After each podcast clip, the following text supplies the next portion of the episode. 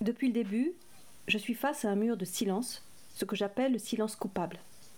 Cette phrase, Jessica Koumé, tu l'as prononcée lors d'un entretien que tu as bien voulu nous accorder en mars 2017 et qui peut être aisément retrouvé sur le site du PIR. Il avait lieu la veille de la marche pour la justice et la dignité, appelée par des familles de victimes de crimes policiers.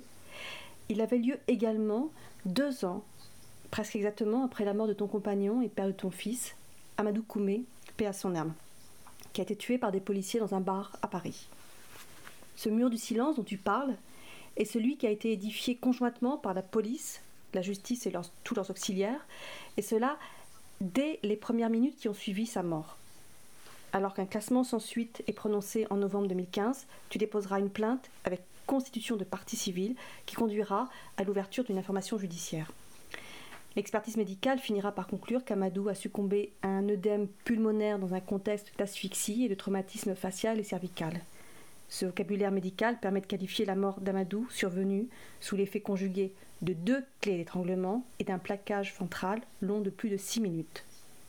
Ce mur de silence, tu as réussi à le fissurer sévèrement tout au long d'un combat mené grâce à ton intelligence, ta pugnacité, ta capacité à être soutenu par la famille, par l'autre famille forgée autour du collectif Urgence Notre Police Assassine et des militants luttant contre le racisme et les violences policières, et bien entendu par ton avocat. Ce mur du silence serait en passe d'être brisé alors que nous sommes à quelques jours du procès devant le tribunal correctionnel de Paris de trois des policiers présents qui se trouvent être poursuivis pour homicide involontaire. La juge d'instruction ayant relevé, pour reprendre ses expressions, un certain nombre de négligences et un manque de discernement de leur part. À quelques jours de ce procès tant attendu, pourrais-tu, Jessica, nous éclairer sur ces enjeux, sur ce qu'ils représentent à tes yeux dans la lutte pour la vérité et la justice concernant la mort d'Amadou? Les enjeux sont, de taille, que ce soit au niveau personnel et militant. Au niveau personnel, on espère bien sûr euh, une condamnation et que justement ce mur du silence explose et que la vérité soit mise sur le devant. La vérité et non pas leur vérité. Puisqu'aujourd'hui, euh, c'est vrai qu'on a une partie de la vérité, mais pas toute la vérité. Certaines choses sont encore camouflées. Aujourd'hui, c'est vrai que euh, euh, c'est un peu compliqué de se positionner, c'est-à-dire de, de, se dire on va gagner. Non, c'est pas gagné. La lutte contre l'impunité policière dure depuis plus de 20 ans en France c'est comme un classique qui est ancré dans cette institution. J'ai réussi, comme vous l'avez dit, à fissurer ce mur du silence, mais pas à le briser. J'espère que ce procès servira justement à le briser et qu'on en ressortira avec cette fois-ci une réelle condamnation et non pas une condamnation pour dire de donner des miettes comme du sursis on aimerait cette fois-ci une vraie condamnation à la hauteur des faits. Les faits sont là, ils sont accablants. Amadou a perdu la vie injustement. Dans le mot injustement, il ne faut pas qu'il y ait aussi le mot injustice. Il faut qu'il y ait justice cette fois-ci, puisque l'injustice peut créer des monstres et briser des vies. Donc le but aujourd'hui, c'est de faire aussi prendre conscience au procureur et à cette institution qu'il en a assez, qu'il y a des familles qui souffrent, que ça fait 20 ans que ça dure et qu'il faut faire de ce procès et cette affaire un exemple. Un exemple, mais aussi envoyer un message clair à ces policiers. Il n'est plus possible de pouvoir tuer en toute impunité. C'est important aussi que eux l'intègrent. Il faut savoir que celui qui a tué Amadou, qui a participé le plus, M. Anthony Blanchet, venait d'être déjà blâmé pour usage disproportionné de la force, à peine trois mois auparavant. Qu'a-t-il fait trois mois après? Il a été jusqu'au bout. Il a tué. Pourquoi? Puisque l'institution l'a en quelque sorte légitimé. Et il s'est dit, je suis intouchable. Et aujourd'hui, je veux surtout lui démontrer que non, il n'est pas intouchable. Que c'est pas possible. On ne peut pas tuer les gens, des personnes, et s'en sortir comme ça. C'est pas possible.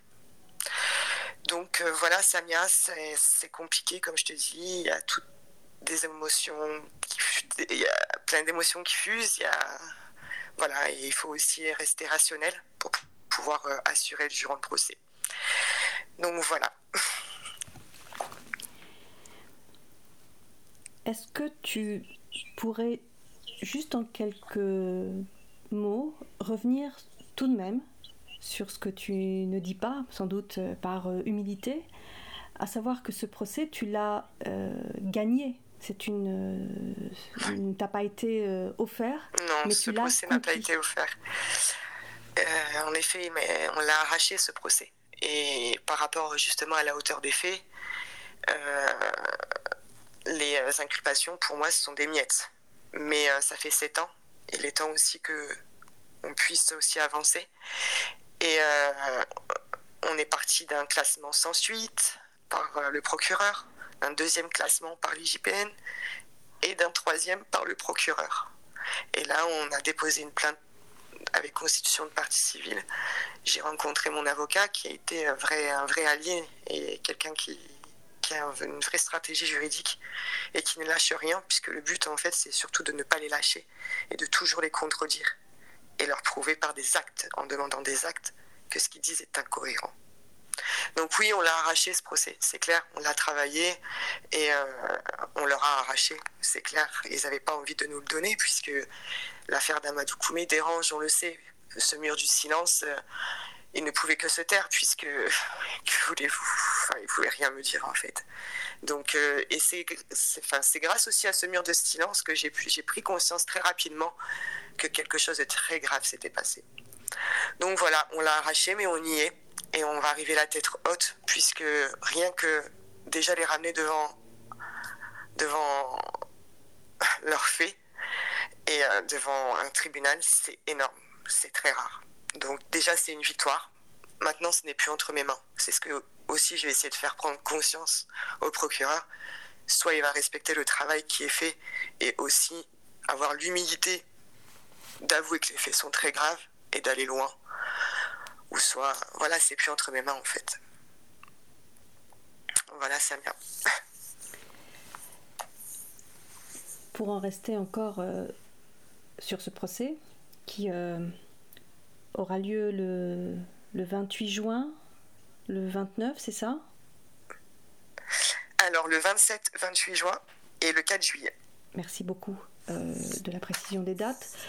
Euh, comment tu l'envisages? Qu'est-ce que d'abord comment tu t'y es préparé? Comment tu t'y prépares?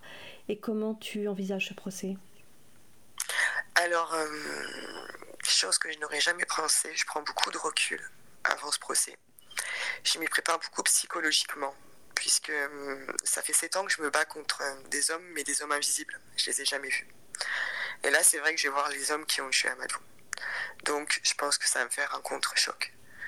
Mais il va falloir maîtriser tout ça pour leur rester digne et leur faire voir que jusqu'au bout je les aurai et je les lâcherai pas. Et il va falloir être forte en fait, très forte. Donc j'essaie de, travailler beaucoup sur le psychologique en ce moment pour pouvoir préparer ce procès. Et euh, on va dire que euh, toutes les armes juridiques euh, et militantes que j'ai, je les ai acquéries de toute façon et je serai les sortir au bon moment. Donc là, je suis plutôt en train d'essayer de me canaliser psychologiquement, en fait, parce que ça va être très dur de se retrouver face à ces assassins. Voilà.